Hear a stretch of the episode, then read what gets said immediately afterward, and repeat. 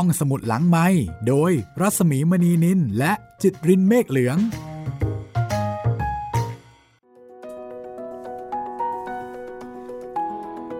มาแล้วค่ะ มาพร้อมกับพูดต่างพบ สวัสดีคุณจิตริน สวัสดีพี่หมีแล้วก็สวัสดีพูดต่างพบทุกตนด้วยนะครับ จะไปสวัสดีเขาทำไมแล้วนั่นน่ะไว้เผื่อเผื่อมี ใครอยู่แถวๆนี้ก็ ก็ไปทักทายคุณจิตรินกันละกันนะครัคะบดิฉันไม่เกี่ยว เป็นคนเล่าเรื่องเฉยกับๆนี่คือผลงานของครูข้างวังนะคะ ก็เป็นหนังสือที่ตีพิมพ์ต่อจากข้ามภพข้ามชาติ ทีนี้พอเล่าข้ามภพข้ามชาติจบ ก็ต่อด้วยเรื่องนี้เลยพูดต่างภพนะคะครับเหมือนกับเป็นซีรีส์ต่อเนื่อง ถึงแม้ว่าจะไม่ได้ต่อเนื่องเรื่องราวแบบเป๊ะเป๊ะเป๊ะเป๊ะเหมือนเล่มสองซะเลยทีเดียว แต่ก็มีหลายส่วนที่เกี่ยวข้องโยงใยแล้วก็เสริมซึ่งกันและกันค่ะ ใช่ วันนี้นะคะจะเป็นตอนที่มีชื่อว่า คืนนี่คืนนี้ใคร คืนนี้นี่หมายถึงใช้หนี่หรือเปล่า นั่นน่ะสิ และคุณผู้ฟังก็สามารถติดตามห้องสมุดหลังใหม่ได้หลายช่องทางนะคะ ครับผมทั้งทางเว็บไซต์แล้วก็แอปพลิเคชันของไทย PBS Podcast นะครับ ทาง Spotify Google และ Apple Podcast ทาง Podbean แล้วก็ทาง YouTube Channel ไทย PBS Podcast ครับผม เอาละก็เพื่อไม่ให้เป็นการเสียเวลานะคะ ครับผม เราไปติดตามการคืนหนี้กันเลยดีกว่าว่า เรื่องนี้มีที่มาที่ไปเป็นยังไงนะคะ ใครคืนนี้ใคร กับหนังสือพูดต่างพบโดยครูข้างวังค่ะ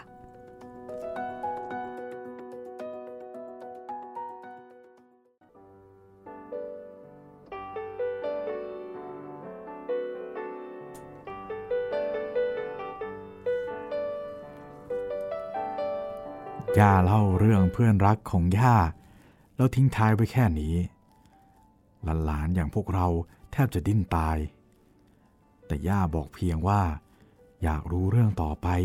ให้ทำตัวให้ดีๆ แล้ววันหน้า ย่าจะเล่าให้ฟังตอนต่อไปอีก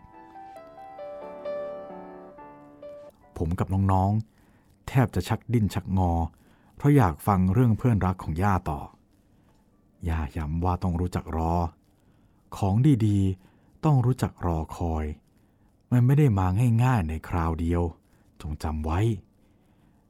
แล้วย่าก็ลุกเข้าครัวไปทำกับข้าว ปล่อยให้หลานๆ นั่งถอนหายใจเสียงดังเฮ่อ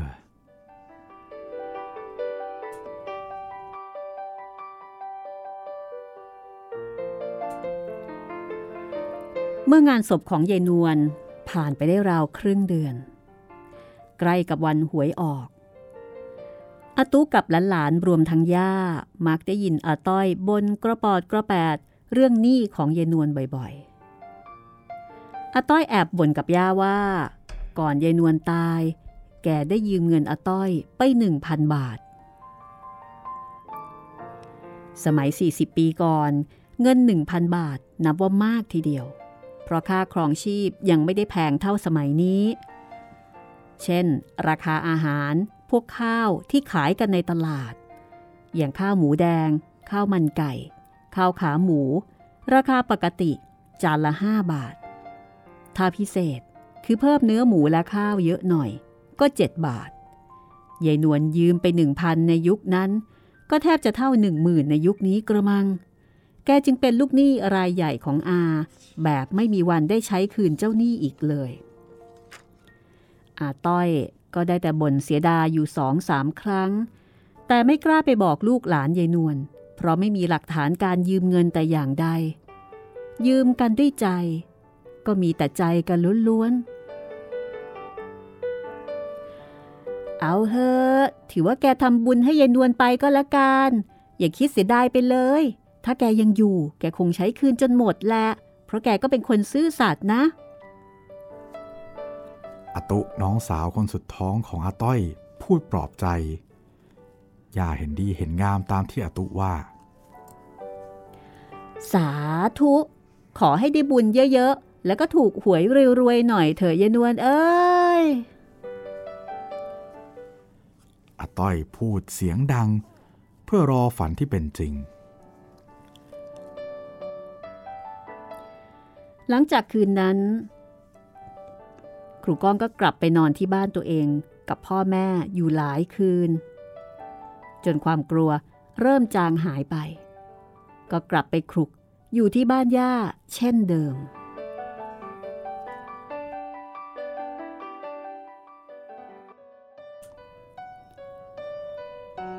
คืนหนึ่ง เขานั่งดูละครโทรทัศน์จากจากวงวง ทางสถานีช่องเจ็ดอยู่ที่บ้านย่า ซึ่งโทรทัศน์สมัยก่อนเป็นสีขาวดำไม่ได้เป็นโทรทัศน์สีแบบยุคนี้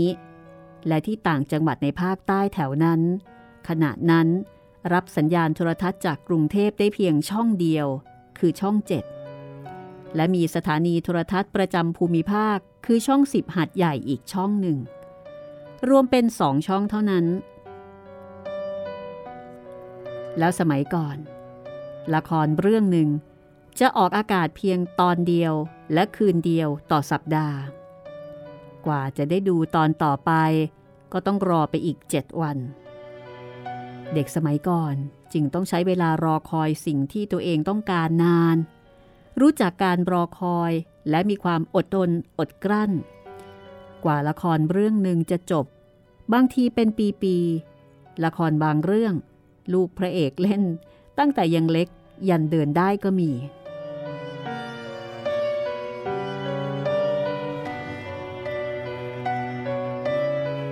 คืนนั้น เราก็รอดูละครจากจักวงวงเช่นเดิม ผมนั่งหน้าจอย่าอยู่หลังบ้านกับอาตุ ส่วนอาต้อย เตรียมของจะไปขายในวันรุ่งขึ้นย่าตะโกนจากหลังบ้านว่า ถึงเวลาละครมาแล้ว ให้เรียกย่าด้วย ย่ากับอาตุกำลังบดแป้งขนมครกไว้ให้อาต้อยไปทำขายในวันรุ่งขึ้น เมื่อก่อน สถานีโทรทัศน์ช่องเจ็ดเขามีเพลงประจำสถานีที่โด่งดังมาก ๆ ไว้ขั้นรายการต่างๆ ตลอดเวลา เมื่อเพลงขึ้นมา ก็จะมีสัญลักษณ์เลขเจ็ด ในวงกลมสามวงซ้อนกันลอยตามมา แสงสีสดๆราวสายรุง้งแผ่รังสีกระจายไปรอบสัญลักษณ์ พร้อมๆกับเพลงที่ดังติดหูคนดูทั้งประเทศว่า ช่องเจ็ดสีทีวีเพื่อคุณ พอจบผ่าวภาคค่ำ เพลงขั้นรายการมา ละครมาแล้ว เด็กชายก้องในขณะนั้นก็ตะโกนบอกย่าลั่นบ้าน ละครเริ่มตอนแรก ทั้งย่าอาต้อยอาตุและเขานั่งจ้องโทรทัศน์ตาไม่กระพริบอาต้อยนั่งดูละครไป ก็เย็บกระทงสำหรับใส่ขนมครกที่จะขายในวันรุ่งขึ้นไป ละครจบไปตอนแรกอาต้อยเริ่มสับประงก ดูรู้เรื่องบ้างไม่รู้เรื่องบ้าง มือก็เย็บกระทงไป แล้วก็หยุดไปเป็นช่วงๆ พอละครจบตอนที่สองอาต้อยก็หลับสลับกับการดูละคร พอละครจบตอนสุดท้าย หันไปดูอีกครั้งอาต้อยนั่งหลับในท่าเย็บกระทงอยู่อย่างสงบ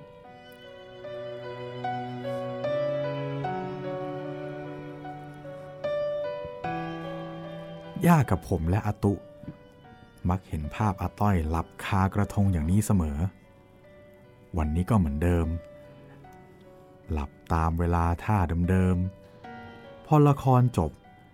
สัญลักษณ์และเพลงขั้นรายการมาทันที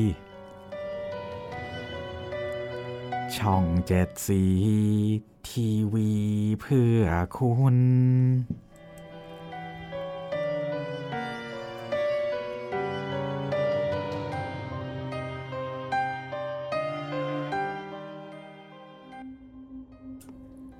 ทันใดนั้น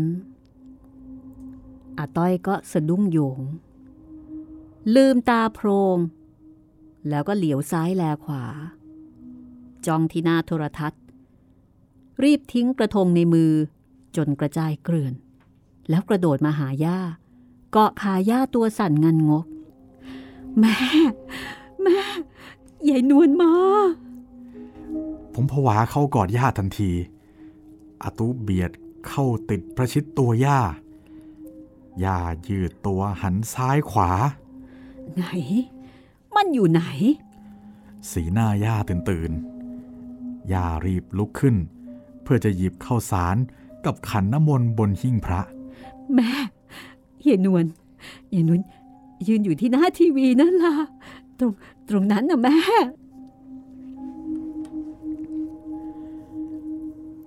ทั้งย่า อตุและผมถอยฉากกรูดไปทันที ห่างจากโทรทัศน์ไปยืนเบียดกันในบัดดลย่าจุ่มกิ่งไม้ในขันน้ำมนต์ เริ่มหลับตาทำปากขมุบขมิบแม่ตะกี้ยายดวนแกเดินขึ้นบันไดมาแล้วแกก็กระโดดข้ามหัวหนู ไปยืนหน้าโทรทัศน์ แกพูดกับหนูว่าจะมาคืนเงินให้ แล้วแกก็ร้องเป็นเพลง บอกหนูว่าสองเจ็ดสี่ทีวีช่วยคุณยายนวลยืนยิ้มหน้าใสอยู่ตรงนั้นเลยแม่แกบอกหนูว่างวดนี้ สื่อเลขนี้นะต้อย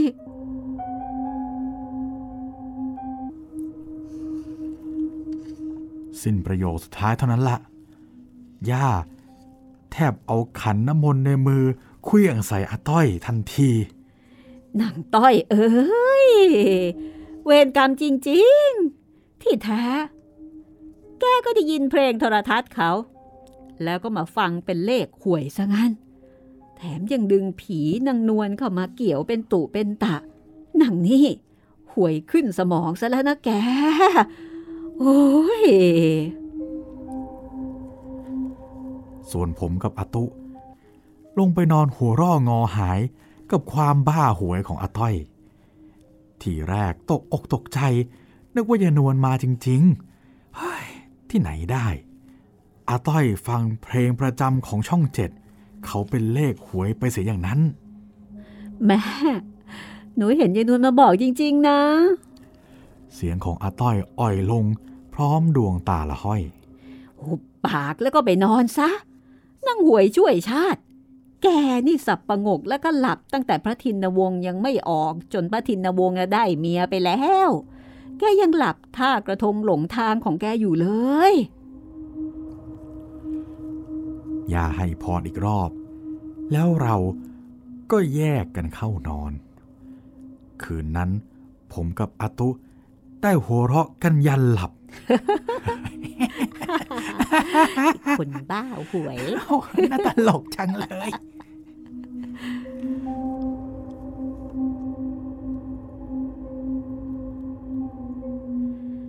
เรื่องราวความตลกของอาต้อย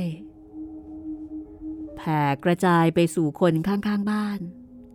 จนขำกริ้งกันไปทั้งถนนหลายรอบ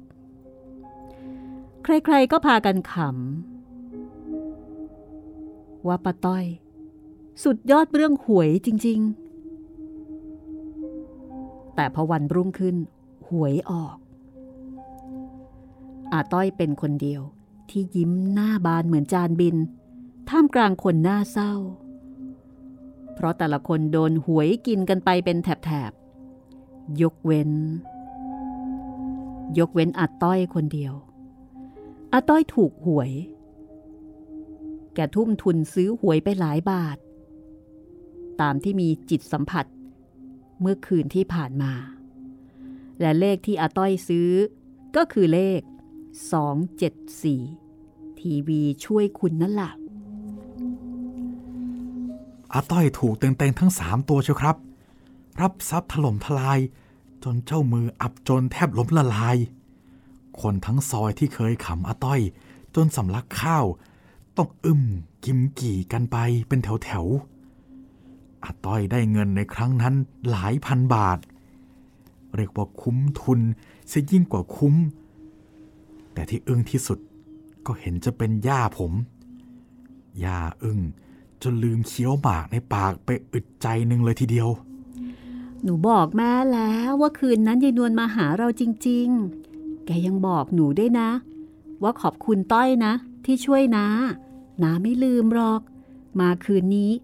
ก็อยากมาคืนนี้ให้ต้อย ซื้อเยอะๆนะต้อย แล้วแกก็หายวับไปเลย แม่ไม่เชื่อหนูนี่นา หาว่าหนูว่าบ้าหวย คราวหลังอะเชื่อลูกมั่งก็ได้ จะได้เฮงเฮงๆแต่เรื่องนี้ดวงใครก็ดวงมันนะแม่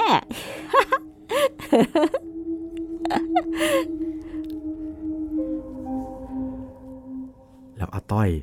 ก็นั่งหัวเราะเสียงดังลั่นไปสามบ้านแปดบ้าน พร้อมนั่งเย็บกระทงไปคนเดียวย่างมีความสุข ส่วนย่าได้แต่ค้อนอาต้อยควักๆแล้วหันมากระซิบถามผมว่า ผีใหญ่นวลมันทำให้คนบ้าถูกหวย แต่เอ ไหนไหนเพลงประจำสถานีช่องสิบหาดใหญ่มันมีมั่งไหม มันร้องว่าไงนะอย่าจะทุ่มสุดตัว เพื่อเกทับนางต้อยมันสักงวด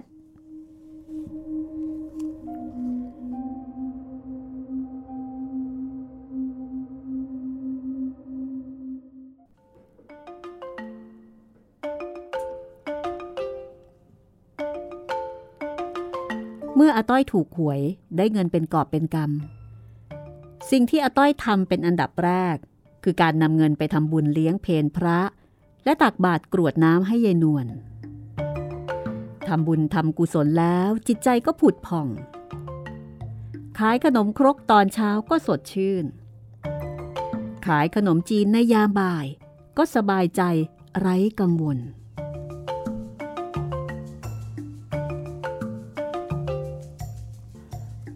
หลังจากขายของเสร็จในบ่ายแก่ๆวันหนึ่งอาต้อย ก็มางีบหลับพักผ่อนที่แคร่ใต้ต้นมะพร้าวข้างๆบ้านอาต้อยบอกว่า เมื่อหลับกำลังดี เห็นยายนวลมาจากไหนไม่รู้ จู่ๆก็มายืนข้างแคร่แล้วก็บอกอาต้อยว่านาไปแล้วนะ ต้อยนาไปแล้วพูดสั้นๆเพียงเท่านั้น แล้วก็โบกมือบายบาย หันหลังเดินหายไปเลยอาต้อยตื่นมาก็ยกมือไหว้ ขอให้ยายนวลไปสู่ที่ชอบที่ชอบ ตั้งแต่นั้นยายนวลก็ไม่มาปรากฏตัวให้อาต้อยเห็นอีกเลย ถ้ามาในฝันแล้วบอกเลขเหมือนเดิม หนูก็ไม่ว่านะแม่อาต้อยทิ้งท้ายชวนให้ย่าหมันไส้อีกครั้ง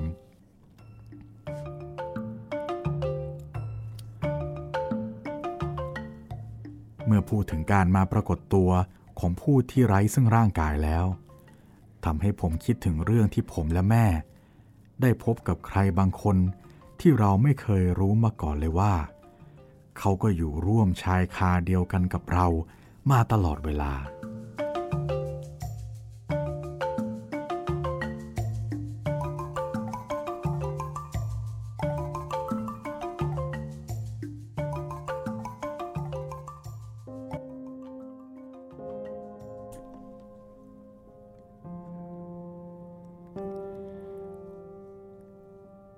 ของครูก้องนั้น อยู่ห่างจากบ้านย่าราวครึ่งกิโลเมตร สมัยนั้นพ่อกับแม่เก็บหอมรอมริบเงิน จากการเป็นข้าราชการครูได้ก้อนหนึ่ง แล้วไปซื้อที่ซื้อทางปลูกบ้านอยู่ที่ชานเมืองในขณะนั้น ชานเมืองที่ว่านี้ อยู่ห่างจากตลาดกลางตัวเมืองไปเพียงไม่กี่ร้อยเมตร หากเป็นชานเมืองที่เต็มไปด้วยทุ่งนากับต้นไม้ มีบ้านคนปรับปรายบางตา ไฟฟ้าก็เข้าไม่ถึง ต้องใช้ตะเกียงยามค่ำคืน หุงข้าวหาปลาก็เตาถ่าน ใช้ชีวิตแบบชาวชนบทจริง ๆเมื่อเริ่มสร้างบ้านใหม่ ๆ พ่อพาลูกๆที่ยังเล็กไปอยู่ด้วย แม่ได้ทำพิธีลงเสาเอก มีการทำพิธีบวงสวงตามความเชื่อ เพื่อให้บ้านเป็นบ้านที่ดี เรียกว่าทำพิธีเอาเลิกเอาชัย ให้เป็นสีแก่บ้านก็ว่าได้ ของที่ใช้ในการทำพิธีมีมากมายหลายอย่าง เช่น ต้นอ้อยข้าวตอกดอกไม้ ผ้าแพรสีแดง และที่สำคัญ แม่ได้นำขนมทองหยิบทองหยอด ใส่จานเล็กๆ ไปไหว้เจ้าที่เจ้าทาง แล้วก็วางไว้ใกล้ ๆบ้าน ซึ่งครูก้องก็จำอะไรไม่ได้ เพราะว่ายังเล็กอยู่จำได้แต่ของกินพวกทองหยอดเท่านั้น แล้วก็ไม่รู้ว่า เขาเอาต้นอ้อยไปผูกกับเสาเหล็ก เพราะเหตุใด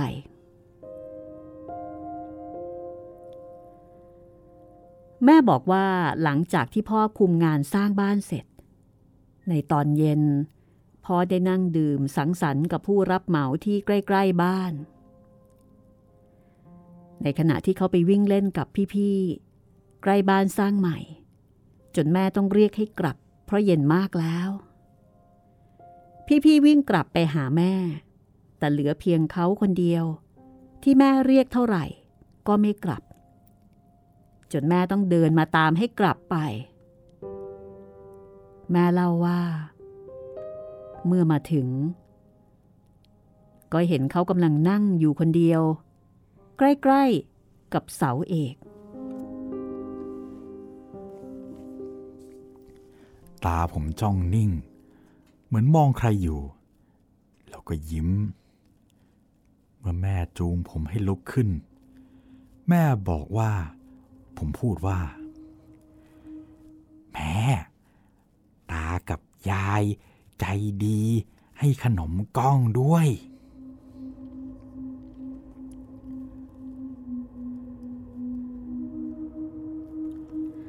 ในมือของเขา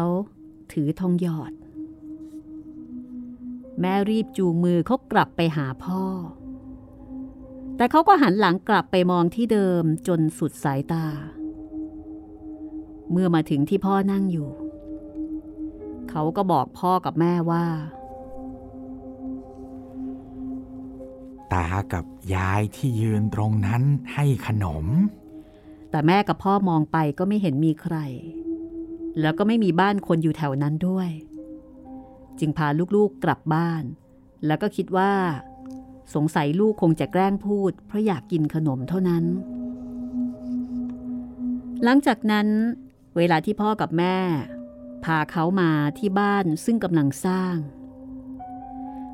เขาก็มักจะพูดถึงตากับยายบ่อยครั้ง ว่าเดินอยู่ตรงหลังบ้านบ้าง นั่งอยู่ที่หน้าบ้านบ้าง ส่วนพี่ๆไม่เคยพูดถึงตากับยายเลย ต่อเมื่อสร้างบ้านใกล้เสร็จ วันหนึ่งพ่อใช้จอบ เกลี่ยดินบริเวณรอบๆบบ้าน เพื่อใช้ปลูกพืชผักสวนครัว ก็ให้บังเอิญ ที่ขุดไปเจอตุ๊กตา ตากับยาย ที่จมอยู่ในดินใกล้ ๆ กับที่ครูก้องนั่งเล่นอยู่คนเดียวในวันนั้น มันเป็นตุ๊กตาที่เก่ามากแล้ว ที่โผล่ขึ้นมา จากการที่พ่อขุดดินไปเจอ วันนั้นพ่อไม่ได้บอกแม่กับลูกๆ เพราะเกรงว่าจะทำให้คิดฟุ้งซ่าน และพานจะคิดว่าเป็นเรื่องเดียวกันกับที่ครูก้องพูด พ่อไม่เคยสอนให้ลูกเชื่อเรื่องเช่นนี้ รวมทั้งแม่ด้วย แล้วพ่อเอาตุ๊กตาไปไว้ที่ไหน ก็ไม่รู้เช่นกัน แต่ในที่สุด อะไรที่มันใช่ มันก็ต้องใช่ เพราะเหตุการณ์ที่เกิดขึ้นในครั้งถัดมาทำให้พ่อกับแม่ เริ่มเอะใจว่า ใครอยู่ร่วมบ้านเดียวกันกับเรา เหตุการณ์นั้นเกิดขึ้น ตอนที่บ้านสร้างเสร็จได้ราวสี่ปี ผมน่าจะอายุได้แปดขวบ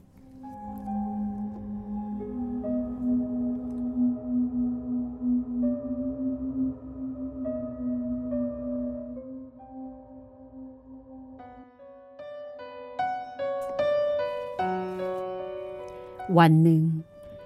แม่ป่วยจนต้องล้มหมอนนอนเสือย่ากับพ่อบอกว่าแม่เป็นไข้ทับฤดู ในขณะที่ครูก้องตอนนั้นก็ไม่รู้ว่ามันคือไข้อะไร รู้เพียงว่าแม่นอนจับไข้ตัวสั่น ต้องล้มหมอนนอนเสื่ออยู่หลายวัน ย่าต้องหยุดขายข้าว เพื่อมาช่วยดูแลแม่ ส่วนพ่อก็กังวล ในอาการป่วยของแม่ยิ่งนัก แม้จะพาแม่ไปหาหมอแล้ว แต่อาการของแม่ก็ไม่ดีขึ้น กลับดูสุดลงกว่าเดิมด้วยซ้ำแม่นอนนิ่ง ๆ ตลอดวัน มีไข้สูง อาเจียน ไม่สามารถลุกขึ้นมาพูดคุยกับลูก ๆ หรือใคร ๆ ได้ ลูกๆทั้งสามคน ได้แต่นั่งดูแม่ ด้วยความเป็นห่วง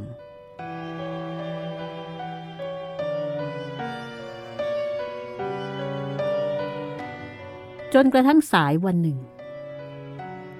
พ่อก็ให้ครูก้องและพี่ๆ ช่วยอยู่เป็นเพื่อนแม่ เพราะว่าย่าจะต้องกลับไปขายข้าวที่โรงเรียน ส่วนพ่อต้องไปรับยาให้แม่ที่โรงพยาบาล สามคนพี่น้องจึงนั่งนั่งนอนนอนอยู่ในบ้านไม่ออกไปไหน ในขณะที่พี่ๆนั่งเล่นอยู่ที่หลังบ้าน เขานอนเล่นที่หน้าโทรทัศน์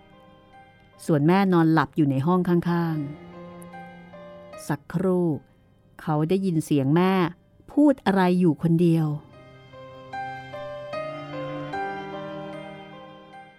ผมจึงรีบเดินไปดูแม่ คิดว่าแม่จะมีอะไรให้ลูกช่วย เปล่าเลย แม่ละเมอพูดคนเดียวต่างหาก ขอบคุณมากนะคะ ขอบคุณมากๆค่ะ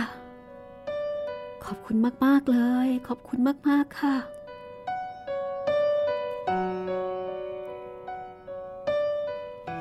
แม่ละเมอพูดขอบคุณ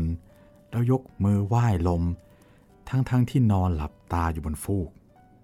ผมยืนมองแม่เงียบๆที่หน้าห้อง ไม่ได้พูดอะไร เดินเข้าไปเอาผ้าขนหนูข้างหมอนแม่จุ่มน้ำแล้วบิดให้เสด็จน้ำหมาดๆแล้วเช็ดหน้าให้แม่ ผมรู้สึกสงสารที่แม่ป่วยหนักจนละเมอแบบนี้ ได้แต่เอาใจช่วยให้แม่หายป่วยเร็วๆ ผมและพี่ๆมารู้เมื่อโตแล้ว ว่าไข้ทับฤดู คือการที่ผู้หญิงเป็นไข้ในระหว่างที่มีประจำเดือน อาจมีโรคต่างๆ แทรกซ้อนได้ จะเบาหรือหนัก ขึ้นอยู่กับโรคที่แทรกเข้ามานั่นแหละ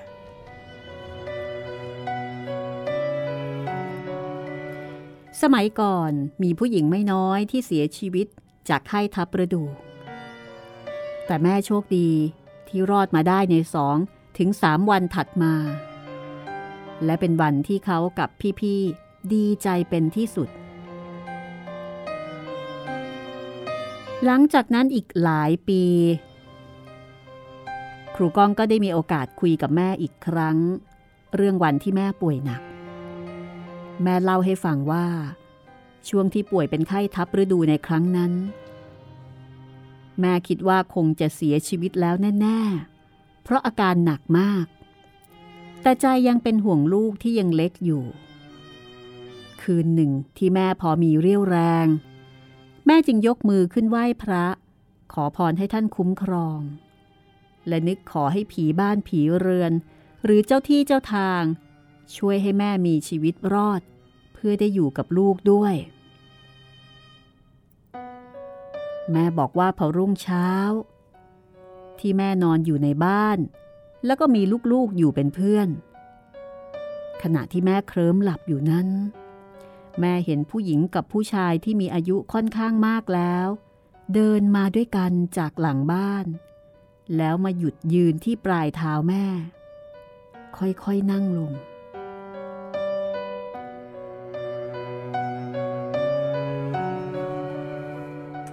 ทั้งสองท่าน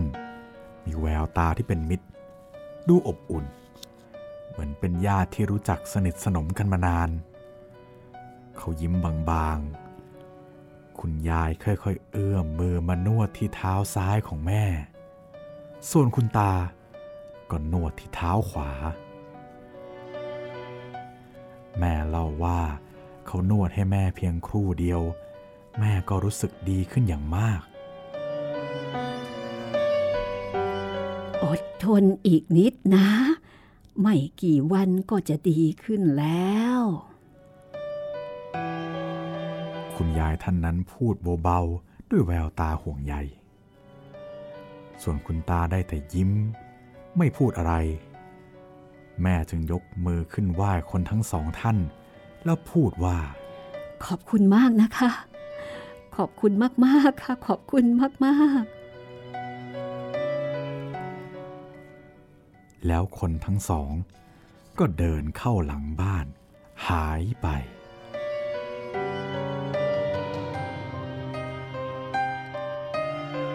แม่หายป่วยในอีกสองถึงสามวันถัดมา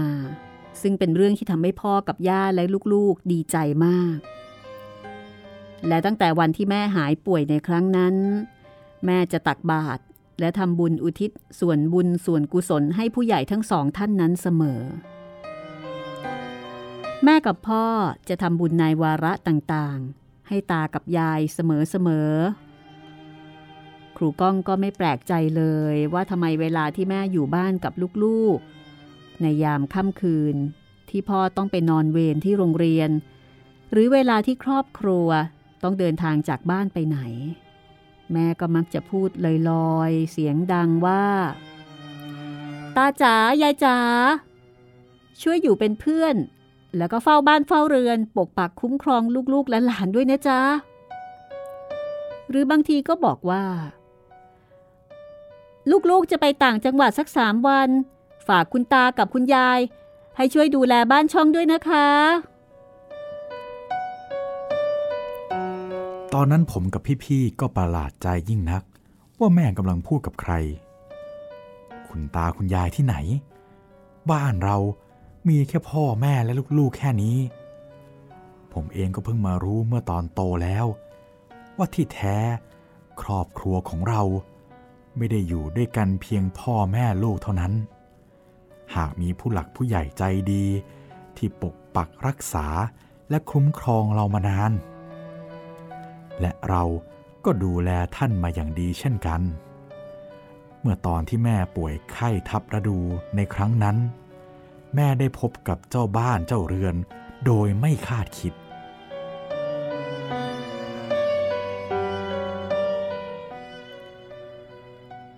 แต่ที่ไม่คาดคิดยิ่งกว่านั้น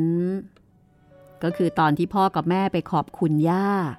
ที่มาช่วยดูแลแม่ในขณะป่วยอยู่หลายวัน แม่ได้เล่าเรื่องนี้ให้ย่าฟัง ย่าถามพ่อกับแม่ว่า เอา้า เห็นเหมือนกันหรือ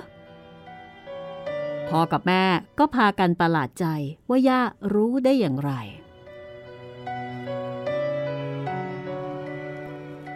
ย่าจึงเล่าให้ฟังว่า เมื่อตอนที่ย่าไปช่วยดูแลแม่นั้น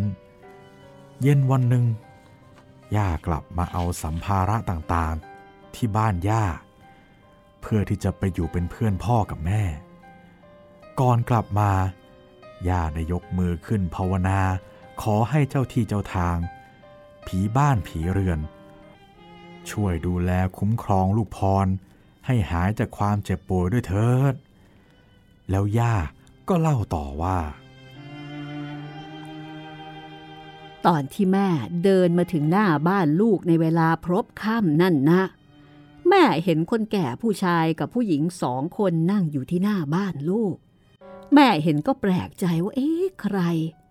เพราะว่าแถวบ้านนี้ไม่มีบ้านใครมีคนแก่ แม่ก็สะกิดใจ แล้วก็รู้ทันทีว่าต้องเป็นเจ้าที่เจ้าทางแน่ๆ แม่ก็เลยหยุดเดิน ค่อยๆนั่งลงแล้วยกมือขึ้นไหวแม่บอกว่าบ้านหลังนี้ เป็นบ้านของลูกชายกับลูกสะพ้ายและหลานๆ ฉันจะมาดูแลลูกสะพ้ายที่ป่วย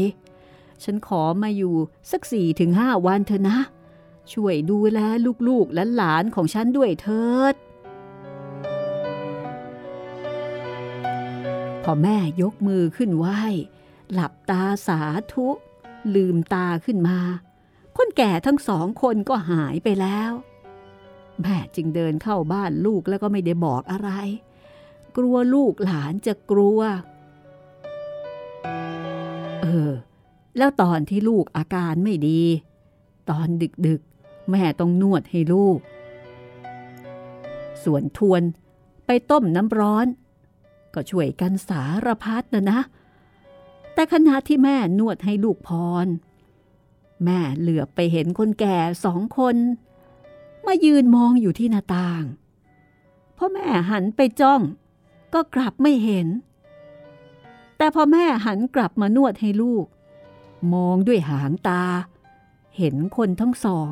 ยังยืนเกาะหน้าต่าง แถมโผล่หน้ามาดูลูกด้วย แต่พอแม่หันไปอีกครั้งก็ไม่พบแล้ว ตอนนั้นแม่ก็ยกมือขึ้นอธิษฐาน ให้ผีบ้านผีเรือนหรือว่าเจ้าที่เจ้าทาง ปกปักรักษา คุ้มครองลูกพรให้หายป่วยด้วยเถิด ทวนก็เอาน้ำร้อน มาเช็ดตัวลูก แม่ก็นั่งนวดลูกสักพัก จากนั้นก็ไม่เห็นเขาแล้ว แต่ตอนนอนน่ะสิลูก แม่หลับไปสักพัก แล้วจู่ๆก็ตื่นขึ้นมา เพราะได้ยินเสียงคนพูดกันจุกจิกจุกจิก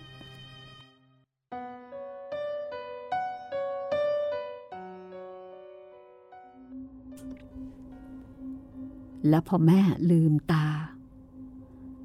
ก็เห็นคนทั้งสองนั่นแหละกำลังนั่งอยู่ข้างๆลูก ตอนนั้นแม่ก็ใจหายวาบ ขนตรงคอนี่ตั้งเลย คนที่เป็นผู้ชายแก่ๆก็บอกว่า ไม่นานก็จะดีขึ้นแล้ว แม่ได้ยินก็ขนลุกเลยลูกเอ้ยทำเป็นหลับตา รีบสวดมนต์ในใจ ไม่รู้นานเท่าไหร่ แล้วแม่ก็หลับไปจนเช้า ใจแม่นี่ รู้เต็มอกแล้วว่าลูกมาสร้างบ้านหลังนี้ มีเจ้าที่เจ้าทางดี ลูกคงดูแลท่านดี แม่เองก็เชื่อว่า ลูกจะดีขึ้น เหมือนที่ท่านบอก แล้วลูกก็หายในไม่กี่วันถัดมาจริง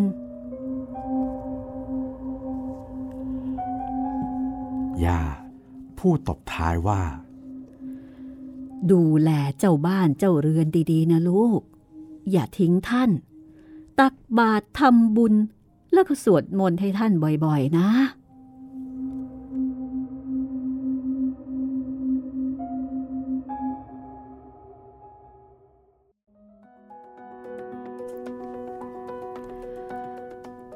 ก็รู้สึกว่าจะเป็นคนต่างภพที่มีความห่วงใย เอื้ออาทรต่อกันและกันนะคะ หลายตอนแล้วครับที่รู้สึกอย่างนี้ มีใครเคยมีประสบการณ์หรือว่าเจอเรื่องแปลกๆหรือว่ามีความเชื่อแบบนี้บ้างไหมคะครับเขียนมาแลกเปลี่ยนกันได้นะ โดยเฉพาะตอนที่มีคนมาให้เลขเนี่ยน่าสนใจ คือเรื่องอื่นอาจจะกลัวนะครับแต่เรื่องนี้หลายคนบอกว่ายอมมา กลัวเลยก็ได้ มาเลย แต่ขอเด็ดๆตรงๆนะ แม่นๆหน่อย เออเนาะมันก็แปลกๆดีเหมือนกัน ครับ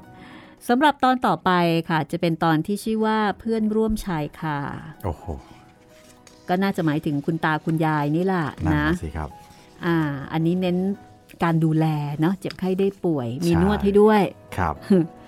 แล้วก็หลังจากนั้นจะเป็นเรื่องวิญญาณที่ตามมาตอนพ่อเจอผี โอ้โหโอ้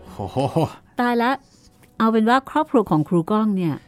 มีประสบการณ์เรื่องนี้กันทุกคนเลยนะคะ ถือว่าหาได้ยากนะครับสำหรับคนที่จะเจอทั้งครอบครัวอย่างนี้ครอบครัวเลย ทุกคนมีประสบการณ์หมดเลยครับผมเอาละค่ะก็มาติดตามกันนะคะ ในตอนต่อไปค่ะ ในหนังสือที่ชื่อว่า พูดต่างพบ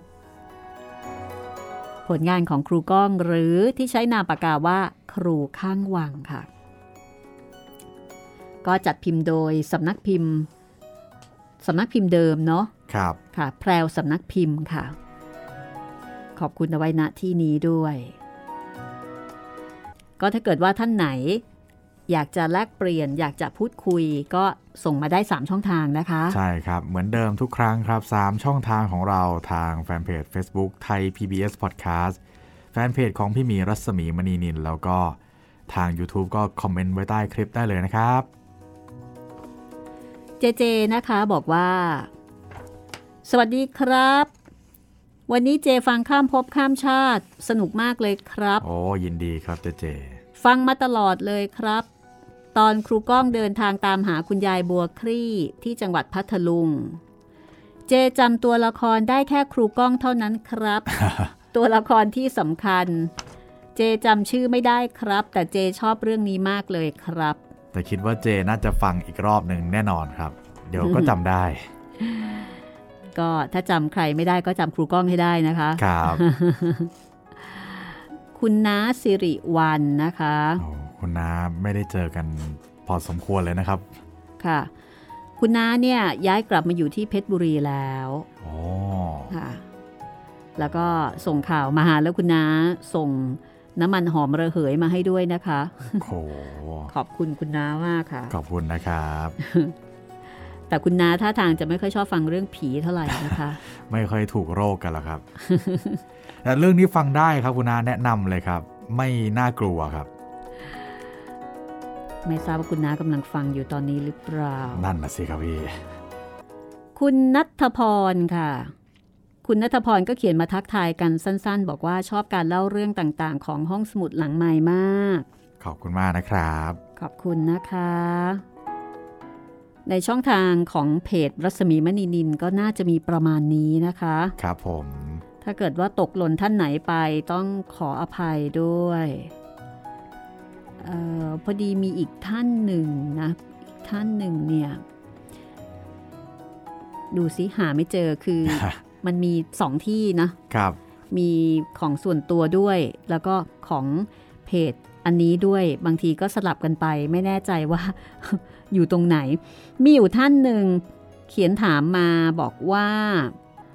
เอ่อคือคือท่านนี้เนี่ยฟังเรื่องเจ้าพ่อเจ้าเมืองอ่าแล้วก็อินมาก เพราะว่าเคยอยู่แถวๆนั้นเหมือนกันครับอ๋อนี่เจอละคุณวิทูลครับ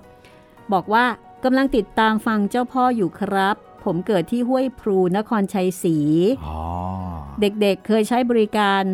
เรือสายสุพรรณนิ้วรายเพื่อเข้ากรุงเทพโอ้ได้รับความสุขจากการฟังรวมทั้งได้ความรู้เพิ่มเติมมากมาย ได้ยินพูดว่าเป็นคนย่านนั้นวงเล็บเป็นคนบริเวณไหนครับอันนี้ถามดิฉันนะคะ คนบ้านเดียวกันกำลังติดตามฟัง เจ้าพ่ออยู่ครับ อ๋อ อันนี้ส่งมาสองครั้งนะคะ ข้อความเดียวกัน คือคุณวิทูลเนี่ยเกิดที่นครชัยศรี ส่วนดิฉันก็เป็นคนสุพรรณนะคะ ก็ย่านนั้นละค่ะ สมัยก่อนกระนู้นเนี่ยเขาเรียกว่ามณฑลนครชัยศรี ก็เป็นมณฑลเดียวกันนะคะ คุณวิทูลก็บอกยินดีที่ได้ติดตามและทักทายคนมณฑลเดียวกันครับ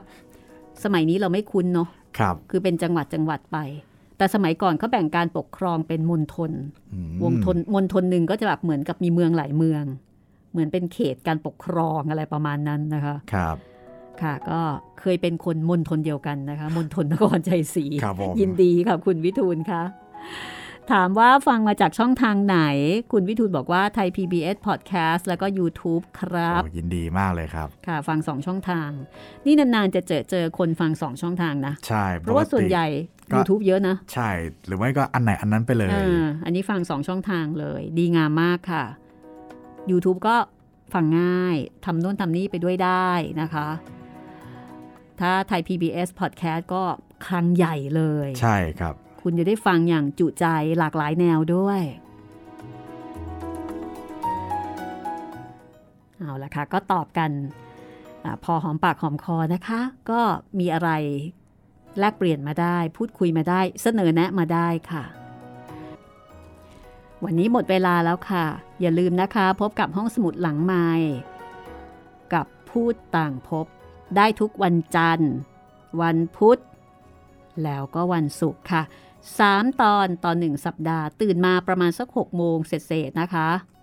ฟังได้เลยค่ะ คุณจิตรินจัดให้นะคะ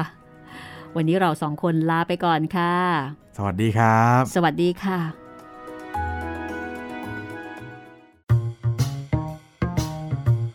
ห้องสมุดหลังไม้โดยรัสมีมณีนินและจิตรินเมฆเหลือง